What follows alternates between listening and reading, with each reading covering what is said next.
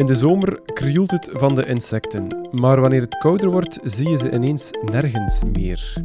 Waar zijn insecten in de winter? Ik vraag het aan entomoloog Peter Berks.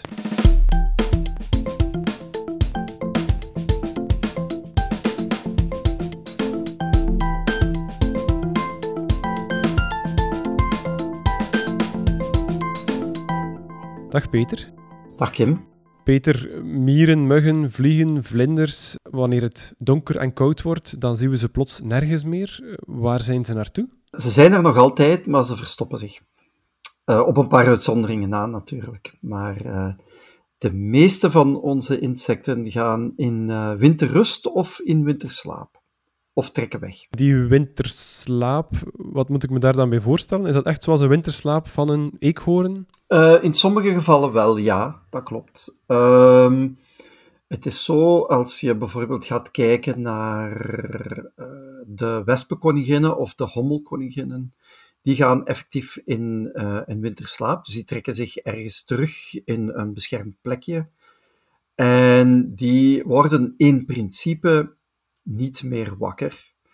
Uh, tot als het voorjaar aankomt. Uh, dat geldt bijvoorbeeld ook voor uh, soorten als solitaire, so, bepaalde solitaire bijen, of de meeste solitaire bijen eigenlijk moet ik zeggen. Um, en die gaan dus effectief in winterslaap. Nu, je hebt ook een aantal, een aantal insecten die in winterrust gaan. Dat geldt bijvoorbeeld, uh, de meest bekende daarvan zijn de honingbijen. Dus die klitten dan samen in hun kast, want de meeste honingbijen uh, komen niet meer in het wild voor, maar worden dus geïmkerd, hè, dus zijn gedomesticeerd. Die zitten in hun kast, uh, het aantal wordt verminderd en ze kruipen dicht tegen elkaar, zodoende dat ze zich door hun eigen beweging, want ze, ze, ze zitten niet stil, door voortdurende beweging de temperatuur binnen in die bol waarin ze zich bevinden, of die ze zelf vormen, waar die temperatuur vrij constant blijft. Dat is ook de reden waarom dat honingbijen een uh, honingvoorraad aanleggen. Daar blijven zij voortdurend van drinken of van eten, zodoende dat zij de energie hebben om die temperatuur op, te, op, op peil te houden. Um, wespenkoninginnen, hommelkoninginnen doen dat helemaal niet. Die eten zich vol voordat de winter begint, die gaan in winterslaap en die worden dan in principe niet wakker tussendoor om zich te voeden. Die honingbijen, dat is inderdaad een bekend voorbeeld. Zijn er nog insecten in het wild ook die, die datzelfde principe hanteren? Uh, ja, hetzelfde principe. De, de, honingbijen zijn een beetje een uitzondering omdat ze sociaal zijn. Uh, bij mieren is het zo een beetje half-half. die trekken dieper de grond in, die gaan ook bij elkaar zitten. Maar het kan wel gebeuren dat sommige soorten mieren in de winter wel af en toe eens eventjes actief worden. De meesten doen inderdaad wel hetzelfde als honingbijen, met dien verstande dat zij geen voorraad opbouwen. Dus zij gaan effectief wel in winterslaap. Um, degene die dan in winterrust bijvoorbeeld gaan, zijn bepaalde vlindersoorten. Dus de meeste vlinders overwinteren als pop of als ei. Er zijn erbij die als rups overwinteren. Maar de meest opvallende zijn, uh, ik zeg maar iets, uh, dagbewogen Atalanta's citroentjes. Die overwinteren als volwassen vlinders. Die steken zich ook weg op een, een beschut plekje. Maar van zodra het iets warmer wordt, worden die terug actief. Dus die gaan niet helemaal in winterslaap.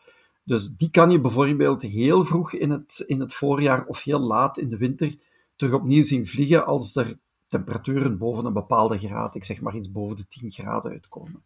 En er dan, ja, als er dan wat bloemen zijn waar ze nectar uit kunnen halen, dan, uh, dan kunnen ze wel actief worden, ja. Waar precies trekken ze zich terug als ze slapen? Voor die vlinders is dat meestal in het wild, is dat uh, houtstapels, tussen stapels stenen, in, in spleten in de bomen, uh, ook in bladstrooisel, dat kan ook gebeuren beetje afhankelijk van de soort waar ze gaan, gaan vestigen. En um, als ze dan gebruik maken van menselijke constructies, dan zitten ze nogal graag in tuinhuisjes bijvoorbeeld. Het moet, het moet um, tochtvrij en vochtvrij zijn. Het mag een beetje vriezen. De meeste insecten in onze streken kunnen daar wel tegen. Maar uh, tocht en vocht, daar kunnen ze niet goed tegen. En de vlinders die overleven als pop of als ei, dat zijn dus vlindersoorten die maar één seizoen volwassen zijn, als ik het goed begrijp. Niet noodzakelijk. Uh, je hebt er bijvoorbeeld bij koninginnenpages, die komen uit winterslaap, of uh, die als pop uit winterslaap, die ontpoppen in het voorjaar, die leggen eieren, die rupsen die worden volwassen, die uh, verpoppen in de zomer. Daar komen opnieuw vlinders uit, die leggen eieren, er zijn rupsen. En die poppen die daaruit komen, die gaan dan de winter door. Maar dat is niet altijd zo. Hè. Er zijn soorten die inderdaad maar één generatie per jaar hebben. Als pop overwinteren, als vlinder in het voorjaar en dan terug uh, de cyclus. Maar heel veel soorten hebben dan twee generaties. Heb je één zomer- en één wintergeneratie. Mm Je zei daarnet ook dat er ook vlinders zijn die wegtrekken. Uh, is dat net zoals trekvogels? Ja, inderdaad. En er zijn erbij die zelfs uh, even grote of zelfs uh, of even lange of zelfs langere afstanden kunnen afleggen dan, dan trekvogels. Ehm, de meest bekende, maar dat is dan niet bij ons, dat zijn de monarchvlinders. Maar, uh, oké, dat is dan Noord-Amerika. Die trekken dan van Mexico, waar één bepaald gebied is waar die zitten, helemaal terug naar het noorden. dus Noord-Amerika tot Canada. Bij ons zijn dat vooral um, Atalanta's. Maar we zien wel dat er meer en meer Atalanta's ook hier blijven. Die gaan hier overwinteren. Uh, de meest bekende zijn uh, de distelvlinders. Die zijn dus heel fel verwant met, met de Atalanta's. En van distelvlinders is geweten dat die zelfs tot tropisch Afrika kunnen vliegen. Zelfs vanuit IJsland. Dus dan moet je weten dat die vanuit IJsland tot ergens midden in de Sahara kunnen trekken. dat is dan in ene keer. En dan de terugkeer, en dat is ook bij de monarch zo, de terugkeer gaat dan in verschillende generaties. Dus het is niet zo dat die volwassen vlinders vanuit de Sahara ineens terug naar hier komen. Dat gaat dan in, in stapjes eigenlijk. De, de vlinders die van hieruit zuidelijker trekken, ik kan me daar moeilijk iets bij voorstellen. Bij vogels kan je zie je het voor je, een vogel, sterke spieren, brede vleugels, die vliegen hoog. Maar hoe verplaatst zo'n vlinder zich? Wel, die zijn heel licht, dus die maken gebruik van de wind. Als, eh, als die gewoon hoog genoeg vliegen, zijn er voldoende winden die eigenlijk die vlinders een beetje gewoon vooruitblazen. Dus die hebben, oké, vogels doen dat ook wel, die maken ook wel gebruik van de wind. Maar voor vlinders is het nog veel gemakkelijker, want die hun vleugeloppervlak ten opzichte van het gewicht wat zij, uh, wat zij hebben, is, is zo groot dat die eigenlijk gewoon maar de vleugels moeten uitspreiden. En de minste bries pakt pakt ze mee. Hè. Dus het is voor hen heel gemakkelijk om zonder al te veel energie te verbruiken, uh, grote afstanden af te leggen. Maar dan zijn ze afhankelijk van de wind. Kiezen ze dan ja, het juiste moment dat, uit om te vertrekken? Of? Ja, dat denk ik wel. Dat, ik ken zo de, de, de, de precieze technieken van, uh, van de migratie niet zo, of de finesses daarvan. Maar ik kan me wel voorstellen dat zij wel een beetje kijken van hoe dat de wind zit en uh, en dat ze zich zo laten meestromen.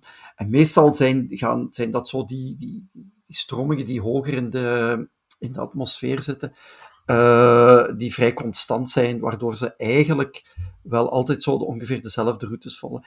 Maar ik heb, mij, ik heb nu uh, ook gelezen dat die routes ook niet altijd hetzelfde zijn. Dus die zijn nogal vrij, hoe zal ik zeggen, wispelturig of, of, of, of, niet voorspelbaar. Dus dat kan wel liggen aan het feit dat die wind daar voor iets tussen zit. Ja.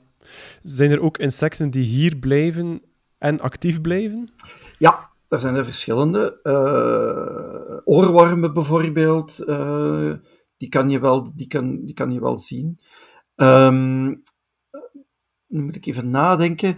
De meest bekende, of eh, de meeste in het oog springen, uh, springen, dat zijn bijvoorbeeld de wintervlinders. Dus er zijn bepaalde soorten vlinders, en die heten echt zo. Je hebt de grote wintervlinder en de kleine wintervlinder. Die vliegen van, uh, ik denk de grote van oktober tot februari.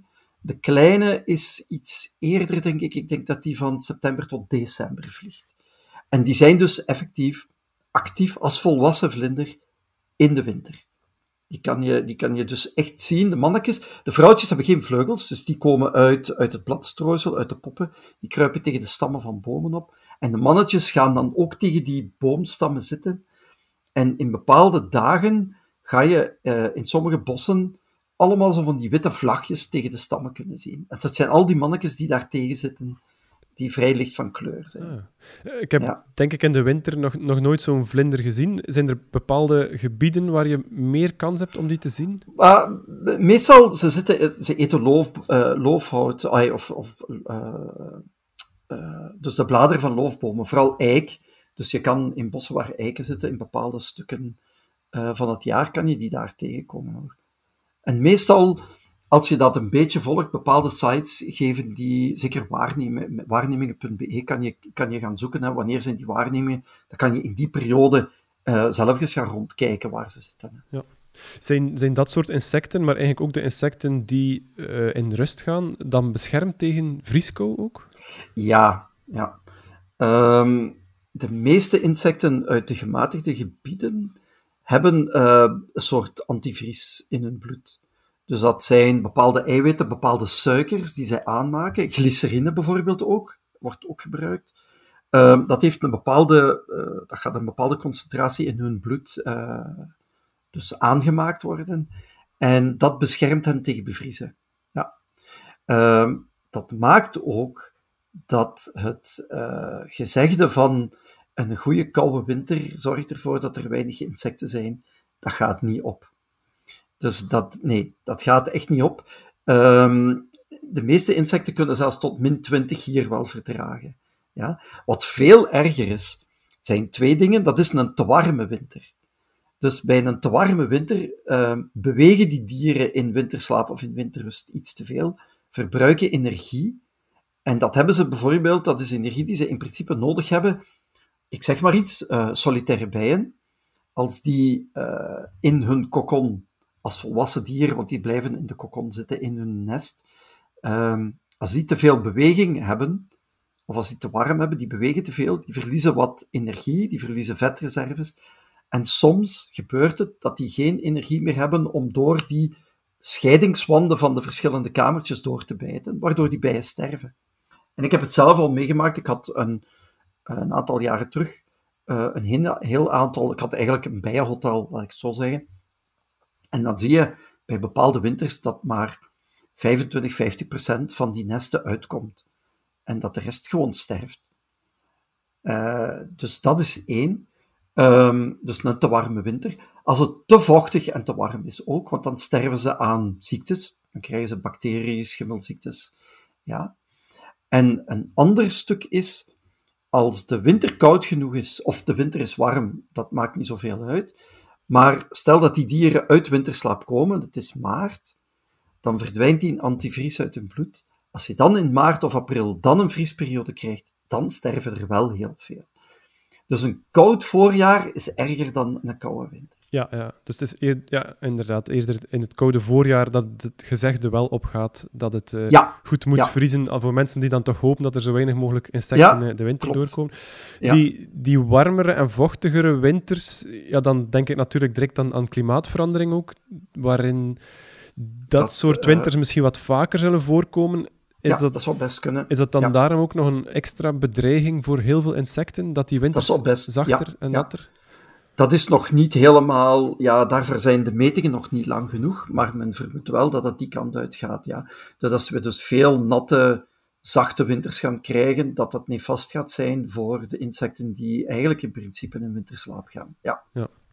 U sprak daarnet al over, over meer schimmels en zo, en uh, als het nat is.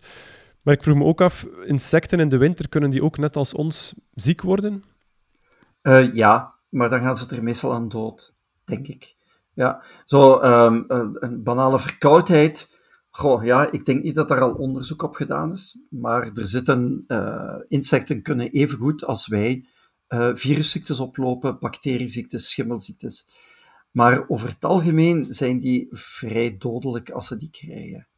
Dus er zijn schimmels die heel specifiek op insecten uh, werken. Dat geldt ook voor bacteriën, dat geldt ook voor schimmels.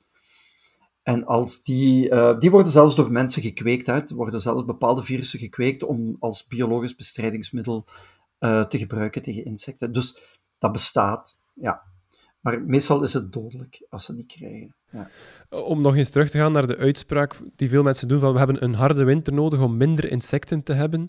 Ik vermoed dat u als insectenkenner en, en liefhebber waarschijnlijk ook die uitspraak daar helemaal niet mee akkoord gaat, dat er minder insecten zouden moeten zijn. Absoluut. Mhm. Absoluut. Ik heb er liever, hoe, eh, hoe meer, hoe liever. Hè? Ja. Maar goed, ja, ik ben bevooroordeeld. Uh, ik, ik, ik, volg voor, tot op zekere hoogte wel uh, mensen als ze zeggen van ja, ik heb er niet, liever niet te veel. Uh, het probleem is dat de meeste mensen niet beseffen dat we insecten ook heel hard nodig hebben. En dan spreek ik zelfs nog niet eens over het, het vanzelfsprekende wat iedereen aanvaardt over de bestuiving en zo, maar er zijn heel veel andere functies die insecten hebben, waar wij rechtstreeks of zelfs onrechtstreeks afhankelijk van zijn. En als die insecten zouden verdwijnen, ja, dan, uh, dan, gaan wij, dan gaan wij toch ook in de problemen komen. Uh, en wij niet alleen, heel veel andere dieren ook. Hè. Ik zeg maar iets, heel, de, heel het ontwaken van de insecten na de winter is zo een gefine-tuned proces. Ik zeg maar iets, bepaalde rupsen van, ik, ik, ik, noem maar iets op, van de wintervlinder bijvoorbeeld. Ja. Die komen in het voorjaar uit maar die moeten eigenlijk uitkomen op het moment dat de eerste knoppen van de eikenbomen beginnen uit te lopen. Als er nu door bepaalde omstandigheden uh, de bomen die werken niet alleen op temperatuur, maar die werken ook op licht. Maar de insecten, dat is meestal, dat is voornamelijk temperatuur, ook een beetje op licht, maar voornamelijk op temperatuur. Maar heel dat proces moet heel schoon synchroon lopen. En als een van die twee dingen niet goed loopt, dat het te warm is of te koud, waardoor één van de twee te traag of te snel is, dan komen die niet gelijk uit. Dan kan het zijn dat de rupsen al uitgekomen zijn als de bomen nog in knop staan. En dan hebben die geneten. Of de rupsen komen te laat uit en de bladeren zijn al te groot, want je hebt ook bepaalde rupsen die alleen maar knoppen eten. Ja, dan kunnen ze er ook niet meer van eten. En dan, ja, de vogels zijn dan afhankelijk van de rupsen die uitkomen. Ja, en dat zijn al drie organismen die heel fijn op elkaar afgestemd zijn. Ja, als daar klimaatverandering uh, eentje van die in het uh, uh, heel in het eten begint te strooien, ja, dan ligt heel, da, heel, die, heel die ketting gaat dan kapot. Hè. Ja, de insecten zijn belangrijk voor bestuiving. ze zijn dus ook voedsel voor vogels. ja. Maar zijn er nog bepaalde zaken waar wij veel aan te danken hebben dankzij insecten? Of Wel, wij niet alleen de natuur ook? ja, ja, insecten eten elkaar op en wij maken daar gebruik van. biologische bestrijding is helemaal gebaseerd op het principe dat wij insecten gaan kweken om andere insecten mee te bestrijden, om daarmee het gebruik van pesticiden te verminderen. Dus ja, uh, wij hebben dat nodig. Hè. Heel de land- en tuinbouw hangt daarvan af. En, en uh, uh, je, kan, je kan dan natuurlijk wel je kan zeggen van oké, dat hebben we niet nodig, we gaan gewoon vergif spuiten. Maar als je vergif spuit, dan beschadig je niet alleen de insectensoort die je wil bestrijden, maar dan raak je er ook een heel deel andere. Hè, bijvoorbeeld, er, zijn, bestaan vergiften die, die tegen rupsen werken. En je wilt alleen koolwitjes doden. Maar naast uw uh, naast uw uh, moestuintje staan, staat de bloemenperk en in dat bloemenperk zitten bepaalde vlindersoorten en rupsen die je wel mooi vindt. En je vergif raakt daar ook aan. Ja, die rupsen gaan ook dood en die mooie vlinders die ga je niet hebben. Hè. Dus het is een beetje... Allez, het is iets wat we, waar we naartoe proberen te werken. We zijn er nog niet. Maar biologische bestrijding kan daar zeker toe helpen, ja. Hm. ja. Dan, dan terug naar de, de winter en insecten, of toch winters weer. Want ik vond het ook altijd fascinerend, ook in de zomer, als het heel hard regent, hoe die insecten dan, ja, die vliegen vooral in de lucht. Vlinders hebben vleugels van papier, om het zo te zeggen. Hoe, Ja. hoe overleven die een, een regenbui? Maar die schuilen, hè. Ja. Die gaan bijvoorbeeld onder, eh, onder bladeren hangen. Daar, en dat is, en dat is heel, heel frappant, hoor. Maar meestal zien zij, of voelen zij dat aankomen. Maar eh, je kan bijvoorbeeld, eh, als je nu naar een open vlinderserre gaat, een vlindertuin. Bijvoorbeeld het Insectenmuseum Lietenberg in Zuttendaal heeft er zo eentje. Dat is een volière, dus dat is geen glazen, dat is geen serre, dat is een volière. Dus als het regent, regent het daar door. En je kan daarin gaan, ik zeg maar iets, in een voormiddag, dat de zon schijnt, en daar tientallen, misschien honderden vlinders zien vliegen. Van het moment dat de wolken, dat de wolken voor de zon trekken en een uur later regent het, dan zie je er geen één. Maar als je dan heel goed gaat beginnen kijken en gaat de blaadjes beginnen om te draaien, dan ga je al die vlinders zien dat die zich ergens hebben weggestoken, dat die onder aan een bloem hangen, onder aan een blad hangen, ergens tussen hout zijn weggekropen. Dus die proberen. En ja, oké, ze hebben ook zintuigen. Dus, en we kennen daar nog niet het fijne van. Maar ik kan me voorstellen dat bepaalde insecten die, die dingen wel voelen aankomen. En dat ze weten van, oké, nu gaat het regenen, nu gaan we weg.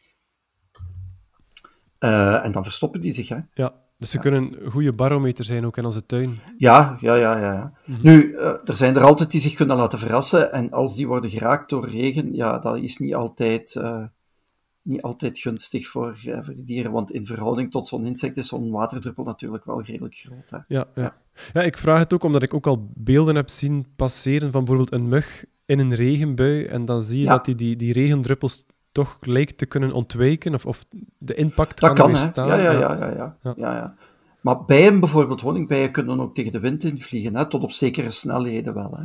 Dus ze kunnen wel wat hoor, pas op. Hè. Ja, Je mag ja. ze niet onderschatten. Nee, maar dat, dat ging ook een, een volgende vraag zijn. Ook, ook stormen en zo, die, voelen ze die dan ook aankomen? Of ze zijn Ik gewoon... vermoed van wel. Ja. Ik vermoed van wel. Er is toch ook altijd zo dat gezegde dat als het... ehm, dat je bijvoorbeeld aan de vlucht van de zwaluwen kan, kan zien of het mooi weer dan slecht weer gaat worden. En dat heeft dan blijkbaar, maar goed, ik weet niet hoe, hoe juist dat is of hoe eenduidig dat is. Dat heeft dan blijkbaar te maken met de hoogte waarin de insecten vliegen waarmee die zwaluwen zich voeden. En als het slecht weer gaat worden, dan vliegen die laag bij de grond, zodoende dat ze zich snel zouden kunnen verstoppen. En als het mooi weer is, of het, blijft mooi weer, dan gaan ze hoger vliegen. En als gevolg daarvan gaan de zwaluwen ook hoger vliegen. Maar of dat zo wetenschappelijk onderbouwd is, dat kan ik zo niet zeggen. Maar dat schijnt toch wel de, de waarnemingen te zijn, ja. Nu we het over wind en stormen hebben, er wordt ook beweerd dat eh, muggen niet tegen tocht kunnen en dat bijvoorbeeld een airco dus helpt om muggen op afstand te houden. Klopt dat? Ja, dat klopt, maar niet in de zin dat ze niet van tocht houden, dat ze daar bijvoorbeeld ziek van kunnen worden, maar gewoon omdat muggen zo licht zijn dat ze door tochten gewoon worden weggeblazen.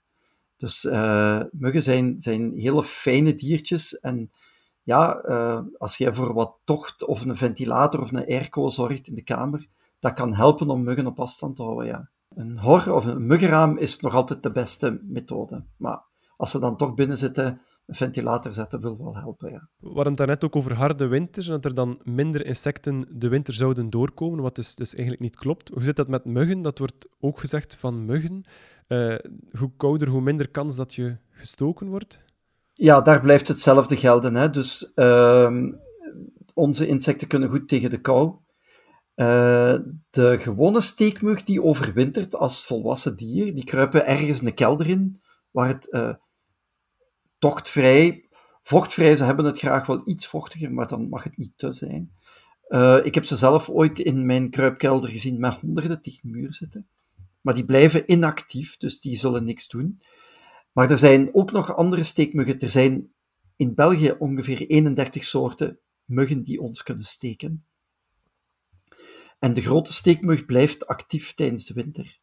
Dus uh, het is niet zo dat je in de winter niet kan gestoken worden. Ja. Dus uh, let op. En de kans is misschien ook groter als de winters wat zachter worden. Dat, ja, ja, ja. ja. ja. Dat ze dan, uh, hoe warmer het is, hoe actiever een insect is. Dus je moet altijd denken, Insecten vertragen naarmate, ze zijn koudbloedig, dus ze vertragen naarmate het kouder wordt. Ook degenen die actief zijn in de winter, die zullen nooit echt snel zijn. Maar je hebt dat altijd zo, insecten gaan sneller zijn naarmate het warmer is. Dus dat gaat ook met, uh, met muggen zo zijn. Ja. En hoe zit dat dan met muggen die bij ons thuis, alleen binnen wonen? Bij, voor hen wordt het eigenlijk niet kouder in de winter, omdat de verwarming opstaat. Nee, als ze binnen blijven, dan zijn ze eigenlijk, ja, dan blijven ze eigenlijk iets actiever dan tegen als ze buiten zouden zitten. Nog eens verwijzen. Ja, ja, ja. We helpen in onze tuinen vogels met uh, ja, voederpalen en van die zaken.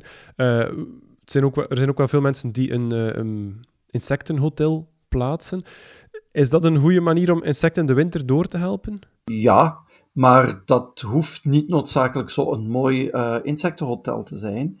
Ehm, wat helpt, uh, en dat zijn heel natuurlijke dingen, is een stapeltje hout ergens laten liggen. Um, wat ook helpt, is dat als je de tuin in laat gaan, dus de winter in laat gaan, om niet alles voor de winter te snoeien, maar na de winter te snoeien. Zeker de, de kruidachtige, de bloemplanten, dus de, uh, zonder de houtige stengels, dat laten staan. Um, blad, uh, bladval, dus al de bladeren die van de bomen vallen, die niet gewoon met de bladblazer wegdoen en, uh, en opruimen, maar die gewoon laten liggen. In de eerste plaats geeft dat extra uh, bemesting aan de tuin, want dat wordt allemaal teruggecomposteerd. De regenwormen trekken dat de grond in, dat vergaat en de boom heeft nog altijd terug uh, opnieuw voedsel. Maar gedurende de winter, gedurende dat proces, want dat gaat niet van vandaag op morgen dat die bladeren weg zijn, gedurende die periode zitten daar een hele hoop insecten in die zich daarin vers in, in verstoppen. Dus ja, uh, zet, zet, voldoende planten in de, in de tuin waar dieren zich tussen kunnen verstoppen. Hè. Stenen, hoopjes stenen, hoopjes hout, al die dingen. Heel natuurlijke middelen, maar effectief genoeg. Hè. Wat niet wil zeggen dat een insectenhotel geen goed idee is. Hè. Dat, dat wil ik daar niet mee zeggen. Hè. Ja, het kan, het kan een, een mooie aanvulling zijn op andere inspanningen. Ja, maar het hoeft niet het enige te zijn. Je hebt, je hebt eigenlijk heel weinig met een kort gemaaide, lege gazon, met betonplaten er rond en alleen maar klinkers, en dan een insectenhotel gaan hangen. Dan vind ik dat zo een beetje uh, uh, een pleister op een houten been. Maar in een, natuurlijke tuin daar een, een, extra uh, insectenhotel hangen, waarom niet? Hè? Dat is altijd een, een, een meerwaarde. Bovendien, als je het hangt ergens waar jullie waar je dan kort bij zit aan het terras, dan kan je die, dan kan je die dieren ook nog zien als ze af en aan vliegen voor die nesten te maken. Dat is nog een beetje extra entertainment. U zei kort gemaaid gazon, beter niet. Er is de maaimei niet. Uh, is het ja. dan ook beter om net voor de winter ook even niet meer te maaien? Wel ja, ik zou zeggen van wel ja. ja. ja. Maar, maar in de gazon zit nu niet zo heel veel. Het, het is eigenlijk het beste om heel veel uh, bloemen- en plantenperken te hebben. Ja. En die dingen te laten staan. Uh, ik zeg maar iets bodembedekkers waar insecten tussenin kunnen kruipen. Een hele diverse, hoe diverser uw tuin is, hoe beter. Ja. Sowieso. Er zijn ook heel veel insecten die uh, naar binnen komen in de winter, die in ons huis binnenkomen. Ja. Um, wat raad je mensen aan die al die insecten zien komen? Want veel mensen zien die misschien niet graag komen. Um, het hangt er een beetje vanaf wat het is. Uh, laat mij even nadenken. Um, ja, lieve heersbeestjes die binnenkomen, dat gaan over het algemeen uh, Aziatische lieveheersbeestjes zijn, al is dat heel moeilijk te zeggen, want dat is ook niet gemakkelijk als leek om die te kunnen onderscheiden van de inheemse soorten. Dus ik zou zeggen, lieveheersbeestjes laat je gewoon met rust. Die gaan meestal in de raamkozijnen zich verstoppen. Dat kan zelfs heel veel zijn. Hè. Ik, ik weet van sommige mensen die hun ramen dan open doen waar er honderden in zitten. Hè. Dat gebeurt. Maar ik zou ze met rust laten. Um, gaasvliegen, dat zijn zo van die kleine groene diertjes met zo van die hele mooie uh, lange vleugels. Heel zo net, met zo'n hele mooie net, uh, hoe zou, ja, dat zijn netvleugeligen, heet het zo, een, netstructuur in. Die worden bruin als ze, uh, in de winter, als ze de winter doorbrengen. Ik zou die laten zitten, altijd. Als er vlinders binnenkomen, dus de overwinterende vlinders, zet ze nooit buiten in de natuur. Probeer ze dan ergens in een tuinhuisje of in een koelere plaats te zetten. Laat ze niet binnen, want dan worden ze actief, dan gaan ze sterven omdat ze energie verbruiken en verhongeren. Maar zet ze ergens terug op een, op een koude plek. Maar zoals ik al zei, tochtvrij, vochtvrij. Maar zet ze zeker niet buiten, zeker niet als het waait, zeker niet als het regent en zeker niet als het vriest, want dan ja, hebben ze geen, geen... Als het vriest, kunnen ze niet meer bewegen en dan gaan ze gewoon doodvriezen, want ze hebben zich niet kunnen verschuilen. Als het regent, worden ze nat. En als, ze, uh, en als het te hard waait, dan waaien ze weg en dan kunnen ze nergens naartoe vliegen. Ja. Dus, uh, Vanaf wanneer geldt dat? Ik heb nu toevallig gisteren een dagbouwoog, denk ik. We zijn nu oktober. Ik heb gisteren een dagbouwoog in de slaapkamer gevonden en die terug buiten gezet. Ben, heb ik daar een fout uh, nu zou dat nog kunnen. Ah. Het is nog redelijk warm. Maar ja, dan geldt de regel, mag niet regenen of mag niet waaien. Ja, ja. Maar nu zijn de temperaturen nog boven nul, dus nu is dat nog niet zo direct een probleem. Maar je zou nu al uit voorzichtigheid die gewoon in het tuinhuisje kunnen Ja, zetten. ja, ja. Ja. Oké. Ehm, ik weet niet of u nog een laatste tip of bedenking heeft voor mensen die de insecten willen helpen in de winter. Of zaken waar we op Ja, kunnen eigenlijk heb ik het meeste al gezegd. Hè. Zorg dat uw tuin zo divers mogelijk is. Ehm, het grote voordeel van zulke insectentuinen is dat je er ook heel weinig werk aan hebt. Want dat moet zo wild mogelijk zijn. Mhm. Dus maak uw gazon zo klein mogelijk, dan moet je niet veel afmaaien. Maai in mei niet, hè? maai bijvoorbeeld in de winter ook niet. Ja, dat doen de meeste mensen wel niet. Hè? Maar, ehm, en als je, ja, wij hebben nu bijvoorbeeld een hele, hoe, hoe zal ik dat noemen, een gecontroleerd wilde voortuin. De achtertuin hebben we nog wel iets gazon, maar dat was van voor de kinderen en zo. Ehm, maar eh, de voortuin is iets waarvan zelfs half februari, eind februari, als de eerste krokussen narcissen beginnen uit te komen, tot nu, hè, half oktober, er eigenlijk elke maand wel iets bloeit. En die dingen staan vrij kort op elkaar, waardoor je niet, het onkruid niet echt veel kans geeft. En dat je daar ook niet zo heel veel werk aan hebt. Ja. Mhm. Ik heb aan het achterste van mijn tuin, laat ik het gras gewoon opschieten. Dat maai ik maar één keer per jaar. Dus dan moet ik maar één keer maaien. Ja, ja. En dat voer ik af, waardoor de grond dan verarmt en dan krijg ik daar weer andere planten. Eh, ik, vermoedelijk zal het antwoord zijn allemaal, maar heeft u ook een favoriet insect? Mieren. Ik, ik heb het al van kleins af aan. Ik ben al van kleins af aan gefascineerd door insecten en ik heb altijd een grote voorliefde voor mieren gehad.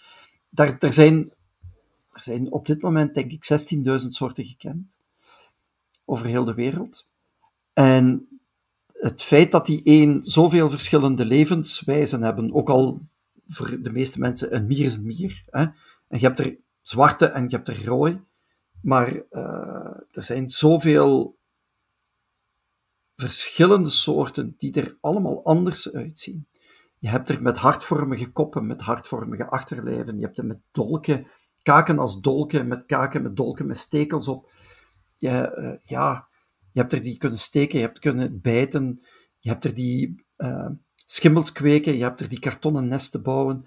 Je hebt er die in symbiose leven met andere dieren. Je hebt groene mieren, je hebt gouden mieren, je hebt er zelfs blauwe. Dat is zoveel fascinerende levenswijzen. Ja, daar raak je nooit op uitgekeken. En daar, er komen elk jaar wel berichten over soorten die gevonden zijn of levenswijzen die ze hebben ontdekt. Die ook, ik, ik ben nu al bijna 50 jaar met insecten bezig, die mij nu nog blijven verrassen. Eh, En dan vlak daarachter de sluipwespen en de bijen en de wespen. Ja, oké, dus toch richting allemaal dan. Ja, ja, ja, maar, ja. maar dat sowieso. Ik, ik hou van alle insecten, maar er zit wel een gradatie. Ja, ja. Ik, ik, heb, ik heb mijn favorietjes. Ja. U bent ook de bedenker of de bezieler van de Entomobiel, als ik het goed Ja. heb? Ja, wat is Ja. dat precies? Wel, de entomobiel ben ik eh, voorlopig ik alleen nog. Eh, maar dat is, eh, hoe, hoe zal ik dat zeggen? Ik, ga, ik, ik kom bij de mensen of bij scholen of bij verenigingen, maakt eigenlijk niet uit, aan huis of aan school of aan het bedrijf, om ehm, twee uur samen op pad te gaan om te gaan kijken welke insecten zitten daar en wat kunnen we daarover vertellen, wel, wel- wel- welk boeiend leven hebben die dieren. En ehm, vooral ook om aan te tonen dat ze overal kunnen zitten. Dus ik kan het doen, bij wijze van spreken, in een tuintje van 5 op 5, waar wat planten in staan. Eh evengoed als in een natuurgebied van 25 hectare. En daar is altijd wel iets over te vertellen. Ehm, wat ik ook nog tracht te doen, maar dat is hopelijk in een iets later stadium, is dan ook eh, een beetje de reizende insecten zo. Maar dat is dan vooral voor scholen. Eh, waarbij ik een beetje een beeld probeer te geven van de diversiteit aan insecten in de wereld. Eh, welke knappe vormen heb je? Welke rare beesten zitten erin? Een beetje dat. Maar de safaris gaan eigenlijk enkel over de beestjes die je hier kort bij ons overal kan vinden. Het is een beetje een pleidooi voor, hoe zal ik het zeggen? Ehm, ik heb daar een medestander, eh, Bart van Kamp, dat is de mottenvanger. Dat is iemand die voor ANB werkt, die dan ehm, een mottenval gaat uitzetten. en dan kijkt, telt hoeveel soorten en hoeveel individuen er in je tuin zitten. En wij proberen aan te tonen dat het niet alleen zo de, de highlights moeten zijn, zo de zeldzame vogels of de zeldzame spinnetjes, die dan beschermd, die moeten beschermd worden. Daar, pas op, dat hoor je ons niet zeggen. Maar daar zit daaronder een heel groot volume aan wat de mensen saaie en, en lelijke en vervelende soorten vindt, maar die eigenlijk uh, de hele boel doen draaien. Dat is de bulk van het voedsel van andere dieren.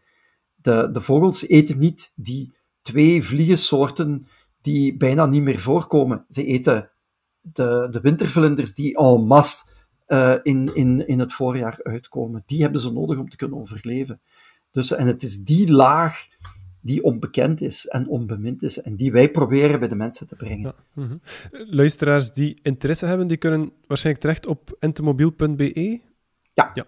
Oké, dus Absoluut. dan wil ik ze daar zeker naartoe verwijzen, want ik vermoed dat dat een zeer interessant bezoek is, uh, zoiets.